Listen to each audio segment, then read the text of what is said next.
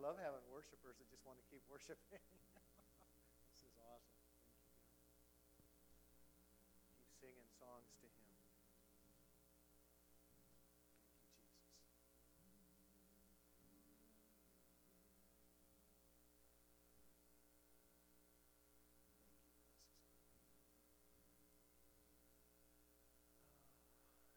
I don't know about you. I just feel the presence of the Lord like warm honey course, it might be the air conditioning a little bit too. I don't know. but I think it's God. So, praise you, Lord. Um, I want to remind you that we're going to be taking up a, a special offering for our youth leaders on the 28th, which is the last Sunday of our month. So we um, want to give them a blessing, a quarterly blessing, and thank to thank them and help them.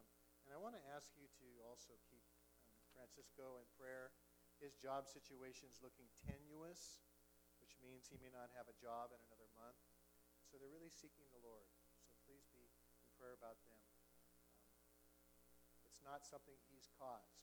It's something that it's just circumstances are working to where they're squeezing him, could be squeezing him out of his job. So God may have something new, and we're just going to trust the Lord for that. Before I share, I wanted to just again read something about the uh, care revolution, which is something we're moving into this September. We're launching a, it's a kind of a new way of doing church in which we get more involved in connecting with one another, and uh, so that everyone in our congregation gets to know one another, and we really feel loved. People don't feel disconnected. People don't fall through the cracks. And it's a ministry that Samantha and Kelly are going to be leading and so we'll be doing training for them and, and others down the road. But I want to read just a couple, just a couple paragraphs. The most efficient way to reach our community is through their family and friends within our churches. Begin by fostering meaningful cohesion among the church. This begins by fostering meaningful cohesion among the church members. This bonding is of vital importance because people have often become elusive and are relative strangers to each other within their congregations. They never seem to connect with their fellow members. At best, they shake hands with those across the aisle, and only when asked to do so. so true. We should lead church members into becoming a true family who exhibit unpretentious relationships and honestly care for one another. This action will call for a meaningful system of congregational care that has as its purpose to grow the church healthy enough to reach outside the walls of the church. Evangelism starts in the church and then enters the community. The love of God has to flow down the aisles of our church before it will flow down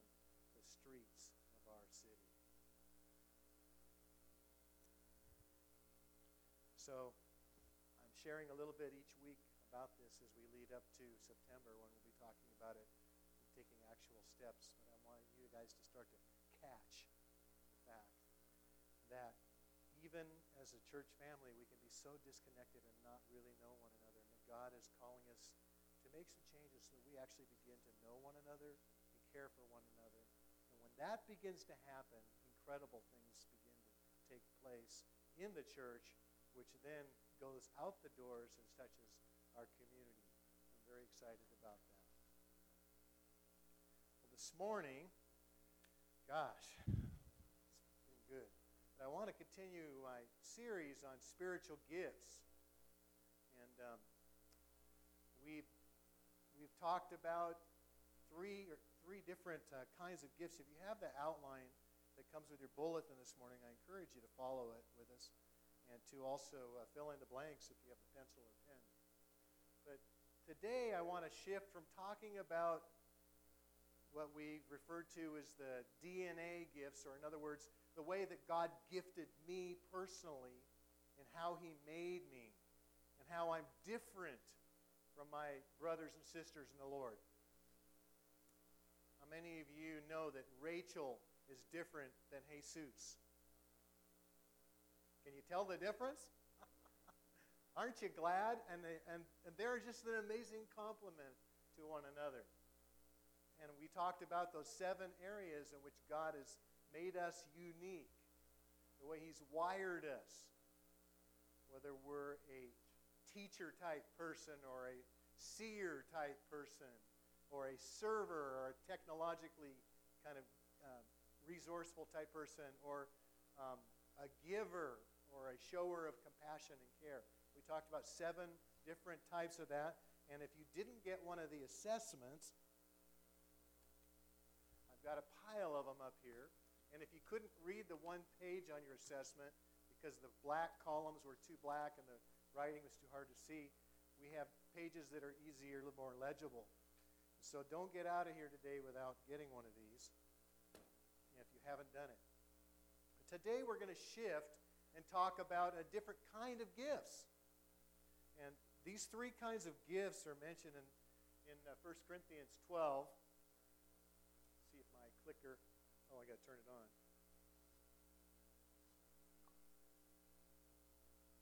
Clickety click.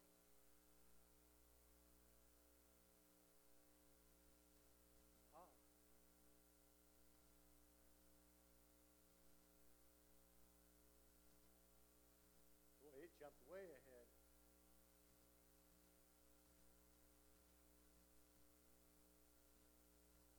Yeah, let's go back to the beginning. Dale, can you send me back to the beginning? There we go. Okay.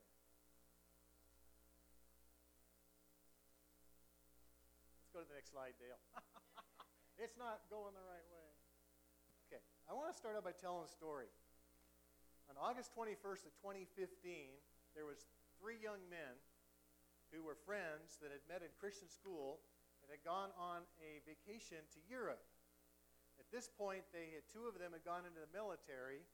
Um, Spencer Stone had gone into the Air Force. Alex uh, Skarlatos had gone into the Army.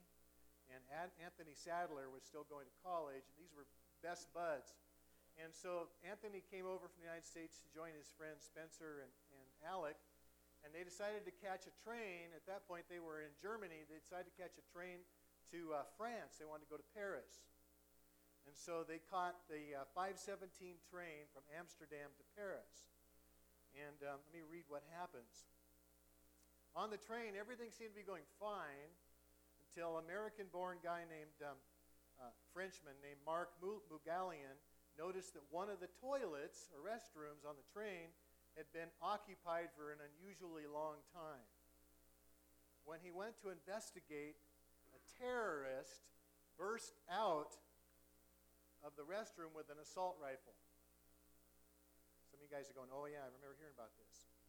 Another passenger grabbed the terrorist by the neck, and, and uh, Mark managed to wrest the rifle from him, but then was shot in the back with a 9 millimeter pistol. Passengers began to scream and flee out of their seats and rush towards the forward cabins of the train, trying to escape. Eventually, the terrorist approached the next car where Spencer and his two friends were sitting. The moment Spencer saw the terrorist, he sprang into action. He decided that his only hope, and the only hope for the remaining passengers, was for him to try to defeat the terrorist. So he made a desperate, all out sprint towards the terrorist in the hope of subduing him before being shot. By remarkable luck, parentheses, the terrorist's assault rifle jammed just as he was starting to fire and shoot Spencer. And Spencer tackled him, successfully disarmed him, and then his two friends joined him and some other passengers, and they overwhelmed the terrorist, finally knocking him out. Spencer then staunched the bleeding of the guy that was shot in the back. When they got to the next station, the police came in and took over, discovered that this terrorist was subdued, and that they, had, they started to treat the wounds. The young man that was shot in the back was taken to the hospital, and he survived. So Spencer, Alec, and Anthony were recognized by the French uh, government as heroes for their gallantry and bravery. The terrorist was later discovered to have had over 300 rounds of ammunition, was planning to kill everybody he could possibly kill on this train. Isn't that incredible? The odds of a misfire, according to the authorities, were over a thousand to one.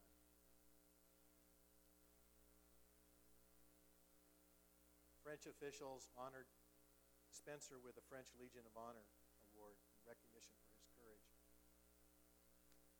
So, how did Spencer know?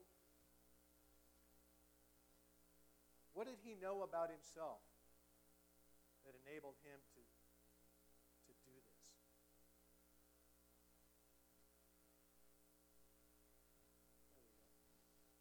What did he know about himself that enabled him to take that risk? Anybody guess? Yeah, he had a walk with the Lord. What else did he have? He was willing to lay down his he decided that his life belonged to Jesus. Plus, he had military training. He'd just been through boot camp. He was in the Air Force. Now, where did he get the confidence to charge an armed terrorist? I know this sounds a little bit like the same question. I really believe that he knew who he was and that God had given him the tools he needed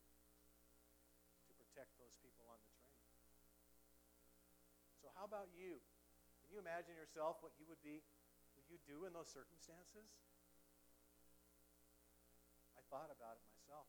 Would I be willing to get up and run towards an assault rifle. Trusting my life into God's hands.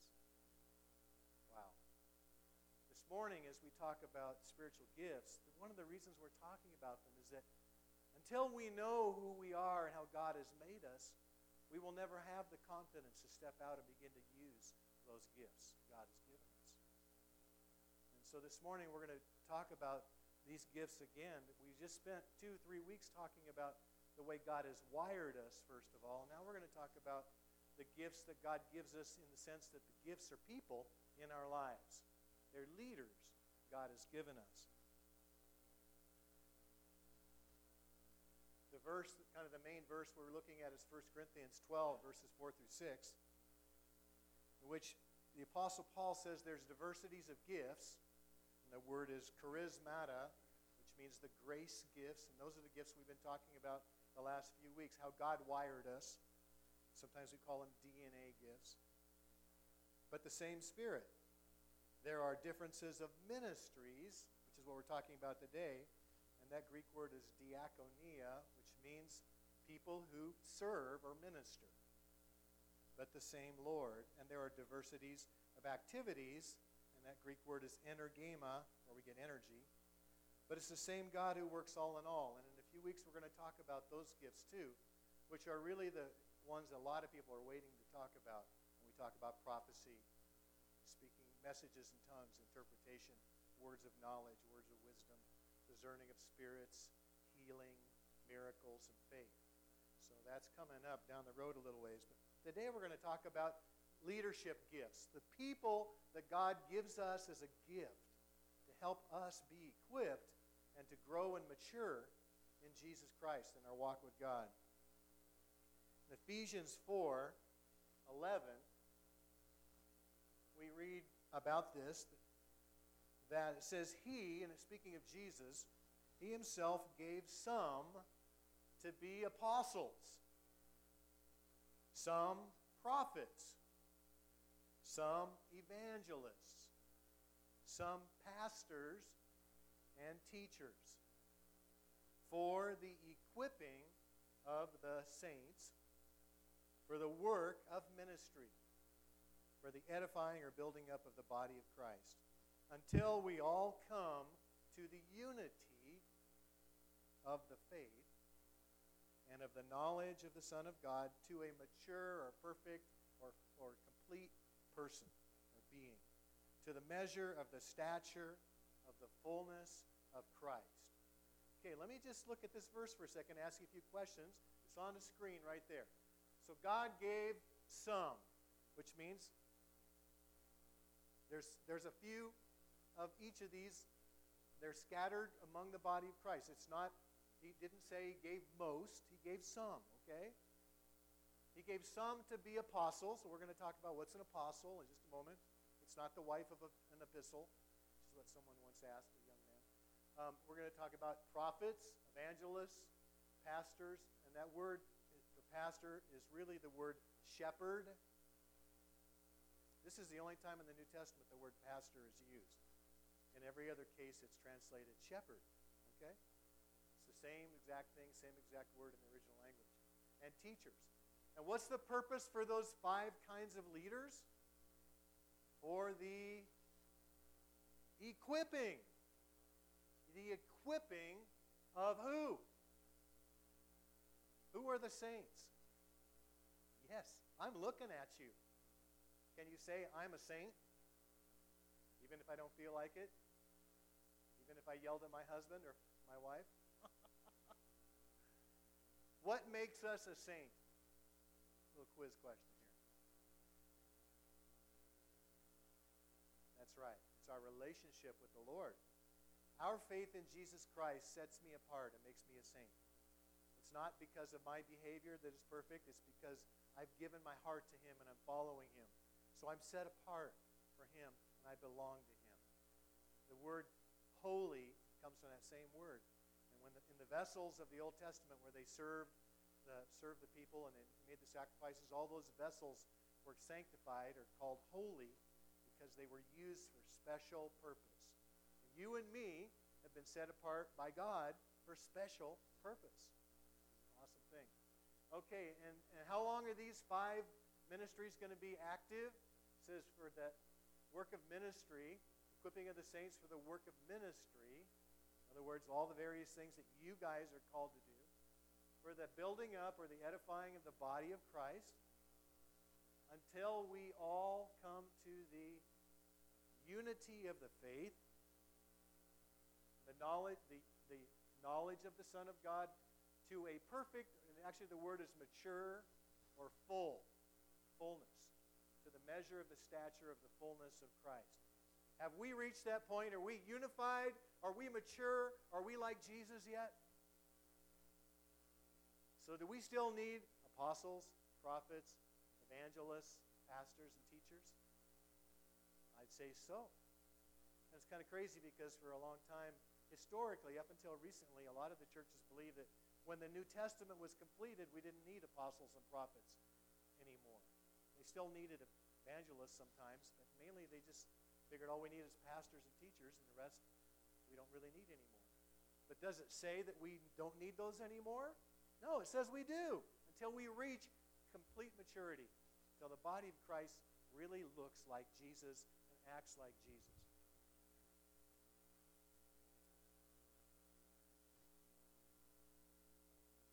APEST. That's an acronym for you. Apostles, prophets, evangelists, shepherd, teacher. Okay? So if anybody ever says APEST, now you know what they're talking about. That's a little acronym for you to hold on to. So, what are these? What is an apostle? And next week, I'm going to go into much more detail on two of these categories apostles and prophets. But I want to just go through these five real fast and uh, give you kind of a basic working knowledge, okay? An apostle is literally the word means somebody who's been sent as a representative of somebody who's powerful and they're sent with on a mission. Okay? Apostle comes from a Greek word that means to send, apostello. In Romans 1 5, the Apostle Paul says, Through him, or Jesus, we have received grace and apostleship for obedience to the faith among all nations for his name, for Jesus' name. Paul's saying, Us apostles have been sent by God to reach the nations. That's the mission God is the powerful one who sent them, and He sent them with a message and with authority and resources to reach people for Jesus. Okay? We're going to talk about those resources next week. By the way, all five of these are facets of Jesus' own ministry. Jesus is an apostle. Jesus is a prophet. Jesus is an evangelist. Jesus is a pastor or shepherd. And Jesus is a teacher. So, what, how is Jesus an apostle? Well, in Hebrews chapter 3, verse 1, we read that Jesus is the high is the apostle and the high priest of our faith. Oh, what a sweetie. I just love it. I miss my grandkids. So Hebrews 3, verse 1 states very clearly that Jesus is the apostle and high priest of our faith. Okay? How is Jesus an apostle? Was Jesus sent from somewhere? Where was Jesus sent from? Heaven. And was he sent by somebody powerful? Who was he sent by?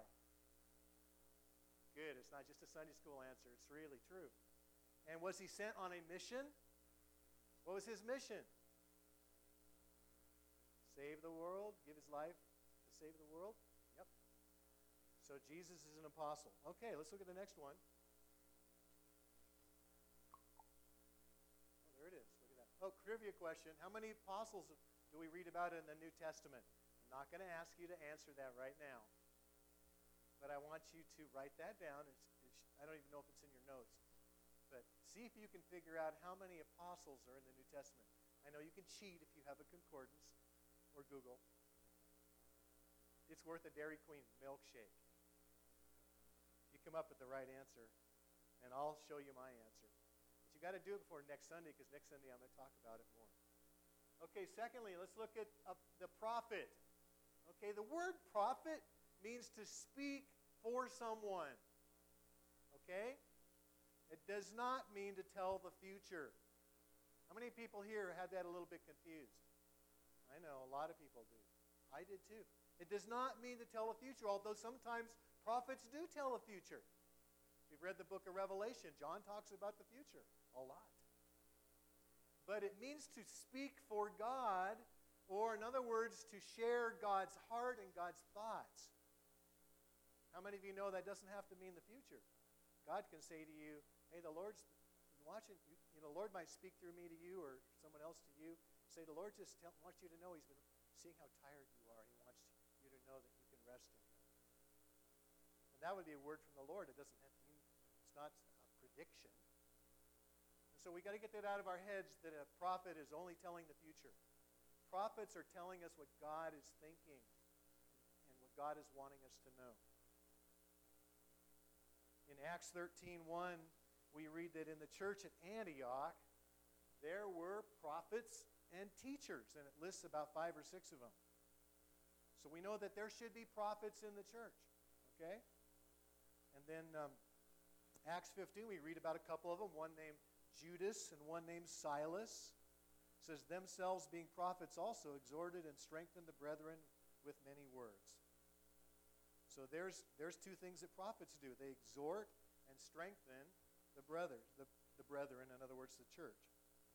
In Acts 21.10, uh, Paul's writing, or Luke is writing, and he said, We stayed many days in a certain place, and a certain prophet named Agabus came down from Judea. And Agabus ended up prophesying over the Apostle Paul. And he actually did tell the future. He wrapped, he took his belt, he took Paul's belt, and he tied himself up like a personal illustration, tied himself up and said, Paul, this is what's going to happen to you when you get to Jerusalem. They're going to tie you up. And that's exactly what happened.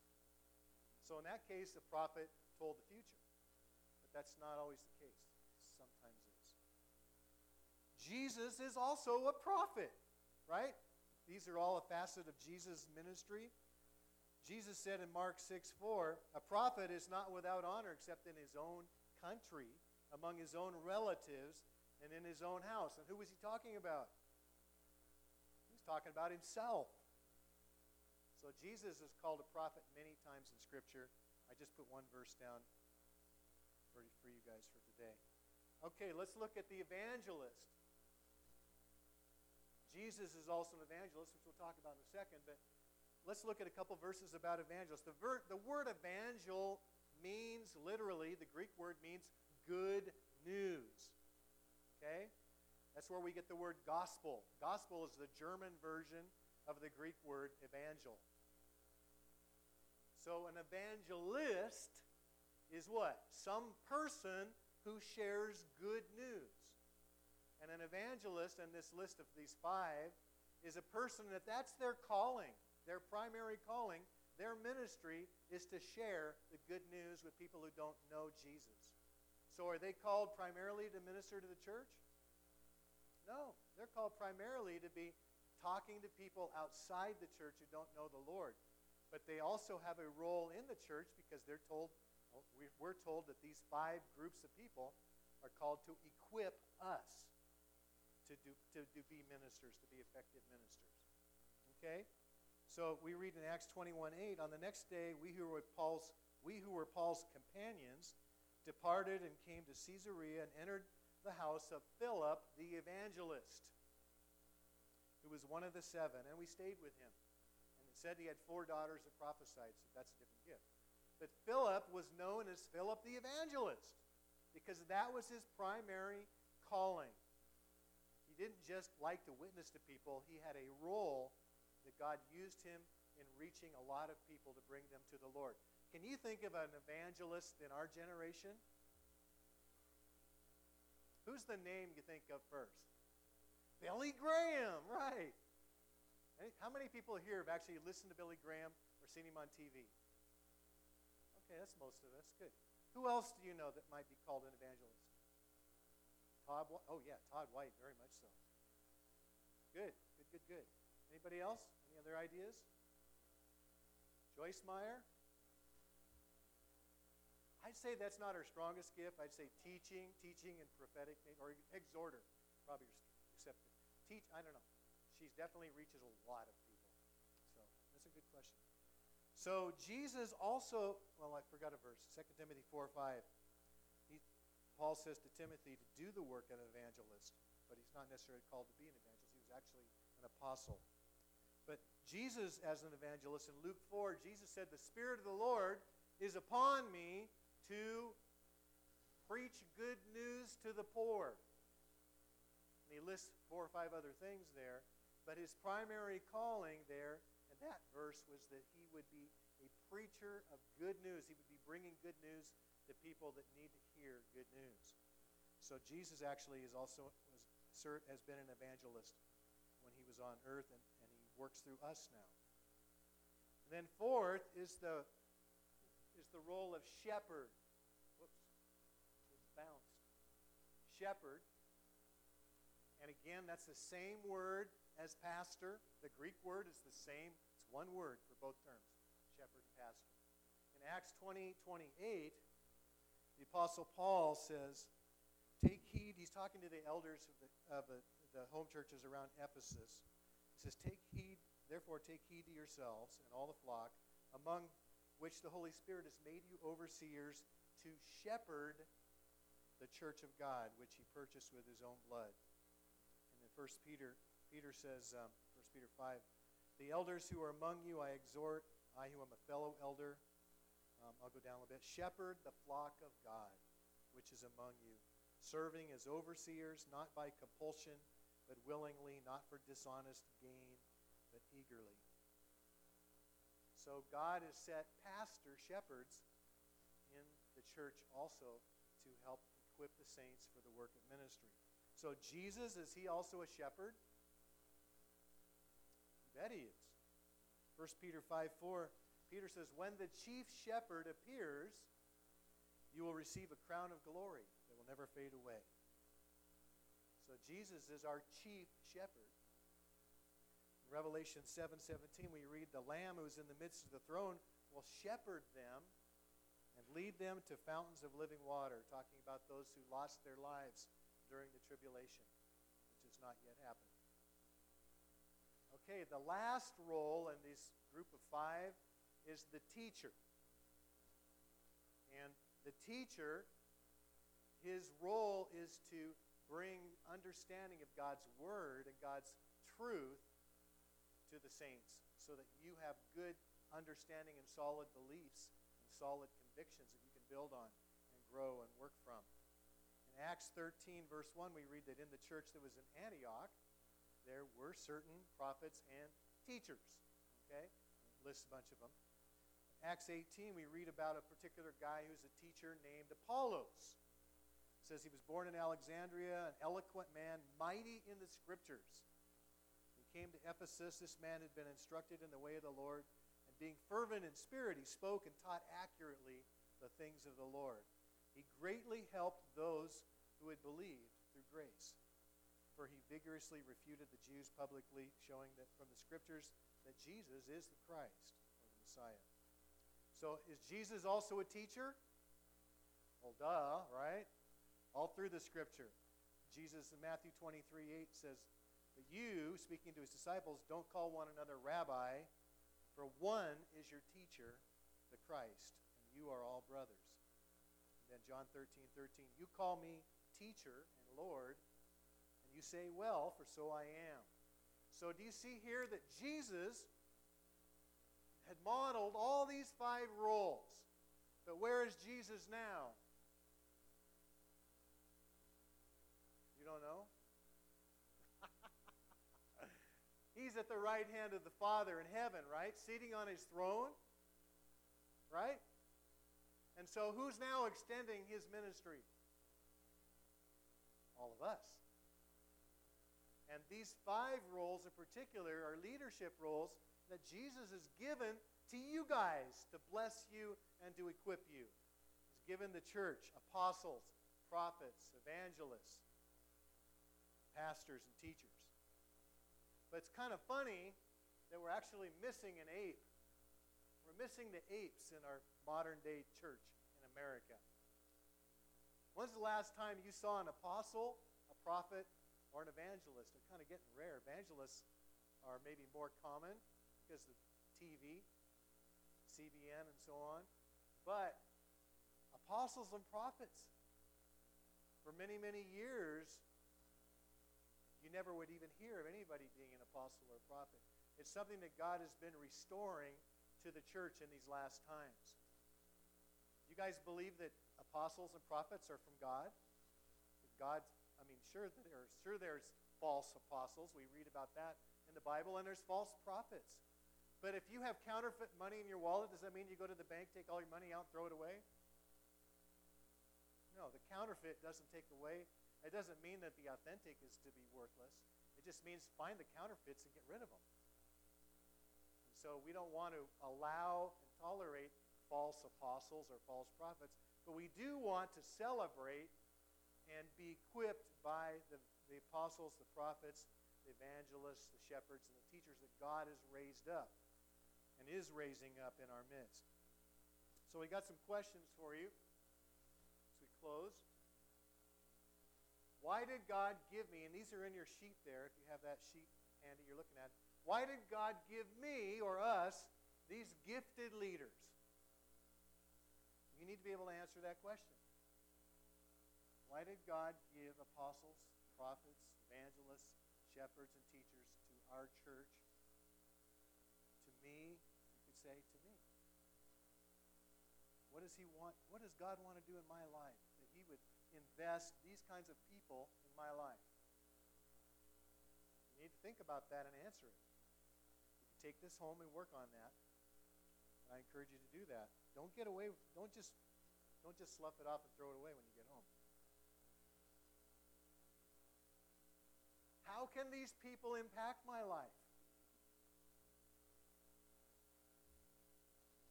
How do I know if I'm becoming one of these?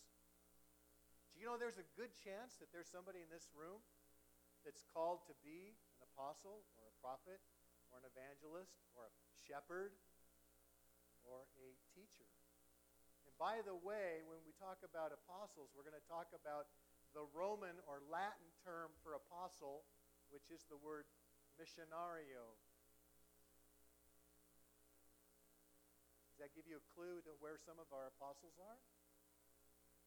Maybe not every missionary is an apostle, but every apostle is a missionary to some degree, should be. Okay? How has the missing apostles, prophets, and evangelists affected American churches? if all we have have been working with for the last couple thousand years is primarily shepherds and teachers, what have we been missing out on? I would say, especially when we think about prophets. Because what do prophets do? Not just, not just people getting up and prophesying, we're going to talk about the difference, but a person has the role, or what we call the office of a prophet, has a responsibility to speak the truth to local churches, even if the truth is not exactly what people want to hear. Prophets can identify deception, false motives, manipulation, and they can, God uses them, their words can cut through all that fluff and all that stuff that people want to sometimes cover up with.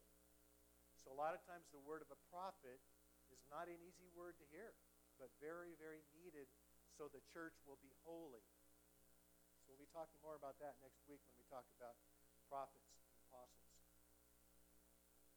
I believe that there's a person in our congregation. I haven't talked to that person yet. I'm not going to tell you who it is, but I believe that they're probably called to be an apostle. Just because I've been looking at their life, seeing the kind of person they are, seeing a whole lot of things that just clue after clue tell me that that person is probably going to be an apostle. They're an apostle in the making. Because usually a person doesn't become apostle till a little bit later on in their Christian life. I would, Graham Cooke says it takes 15 to 20 years for a prophet to be formed. I would maybe guess that an apostle probably takes at least that long to be formed. Because it takes somebody who is very mature to be an apostle. Because you've got to be willing to deal with a lot of persecution, for one thing. You have to be able to walk in signs and wonders and miracles. How many of us are doing that on a regular basis? No. Not like I wish. Couple more questions. Some of us might be becoming one of these. If so, how can we at Calvary help them to fulfill their ministry? If we have people in our midst that, that are formative, becoming an apostle or a prophet or an evangelist or a shepherd or a teacher, you know, Tyler might be becoming one of those. Sure, he's going into the Air Force for a couple years, but we don't know what God's already called and told him he's going to be. It may very well be the Holy Spirit's already been whispering to him what he's going to be.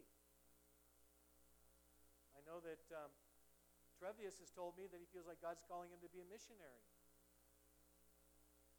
we as, the, as their spiritual family, don't we have some responsibility to help them get there? We do. We do through our prayers, through encouragement, through maybe even supporting them when they go to Bible college or wherever God sends them for training. So be thinking about that. And then, last of all, how can we at Calvary get equipped by these various ministries? And you have me who is a shepherd teacher, right? I, I, my answer to everything is just needs to be taught. Just needs the Word of God. And that's because that's the way God wired me. But you guys need to have an evangelist up here sometimes. You need to have a prophet up here sometimes. You need to have other ministries that are different than me.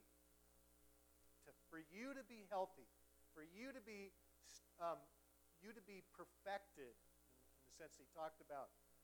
And so, one of my de- desires and goals is to bring to us at Calvary prophetic ministry periodically, apostolic missionary ministry periodically, evangelist ministry, because th- we need them to equip us to be more effective for the Lord and to be, to be um, all those things that Paul talked about in Ephesians chapter 4 unified, fruitful, mature, those kinds of things. And so pray for me and our board that God would give us wisdom so that we would bring in the right people at the right time. So I'm looking forward to having a prophet come. I know some prophets. And uh, one of them is Dick Williams, and I might have Dick call Dick Williams about coming sometime. Dick Williams has been probably, I've probably been in about seven or eight services where he has ministered prophetically. He's called the singing prophet. He plays guitar and he sings. A lot of times his prophecies come out as poems or rhymes. And he has just given so many accurate words that I've seen to people that he did not even know who they were at all. And uh, he's given me a couple that were just like, whoa. And my kids, he's given a couple words to them when we were ministering in Oregon. So I'm going to pray about asking Dick Williams to come. That's his ministry, going from church to church to church, teaching about prophetic gifts and helping people to hear the voice of the Lord. And also, he gives prophetic words over them. But you got to understand, a prophet, his ministry is not giving people prophetic words. That happens sometimes. But a prophet's main role is to be able to speak to the truth and call the church back to being on course when they start to get off, to call them away from sin, to call them away from self indulgence and entertainment when they're starting to get off into those things and to focus again on fully following Jesus. So a prophet's role is more correctional and directional than it is to just give people words, prophetic words. But many prophets give people words on a regular basis. Some don't give them hardly ever. So, all right. So, did you complete your spiritual gifts test? How many people need one of these tests? Didn't get one. Brooke, can you pass them out? Please. So, be sure to do this. And let me know what you find out are your two strongest gifts. I'd love to hear. Because part of my role in equipping you is helping you develop in those areas where you're strongly gifted. Trent and Lana, did you get one? Okay, Brooke will give you.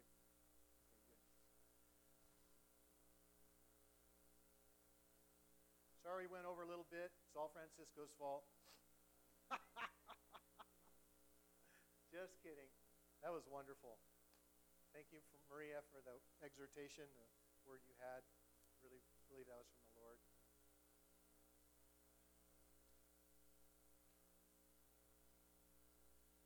let's close in prayer. Everybody get a test first?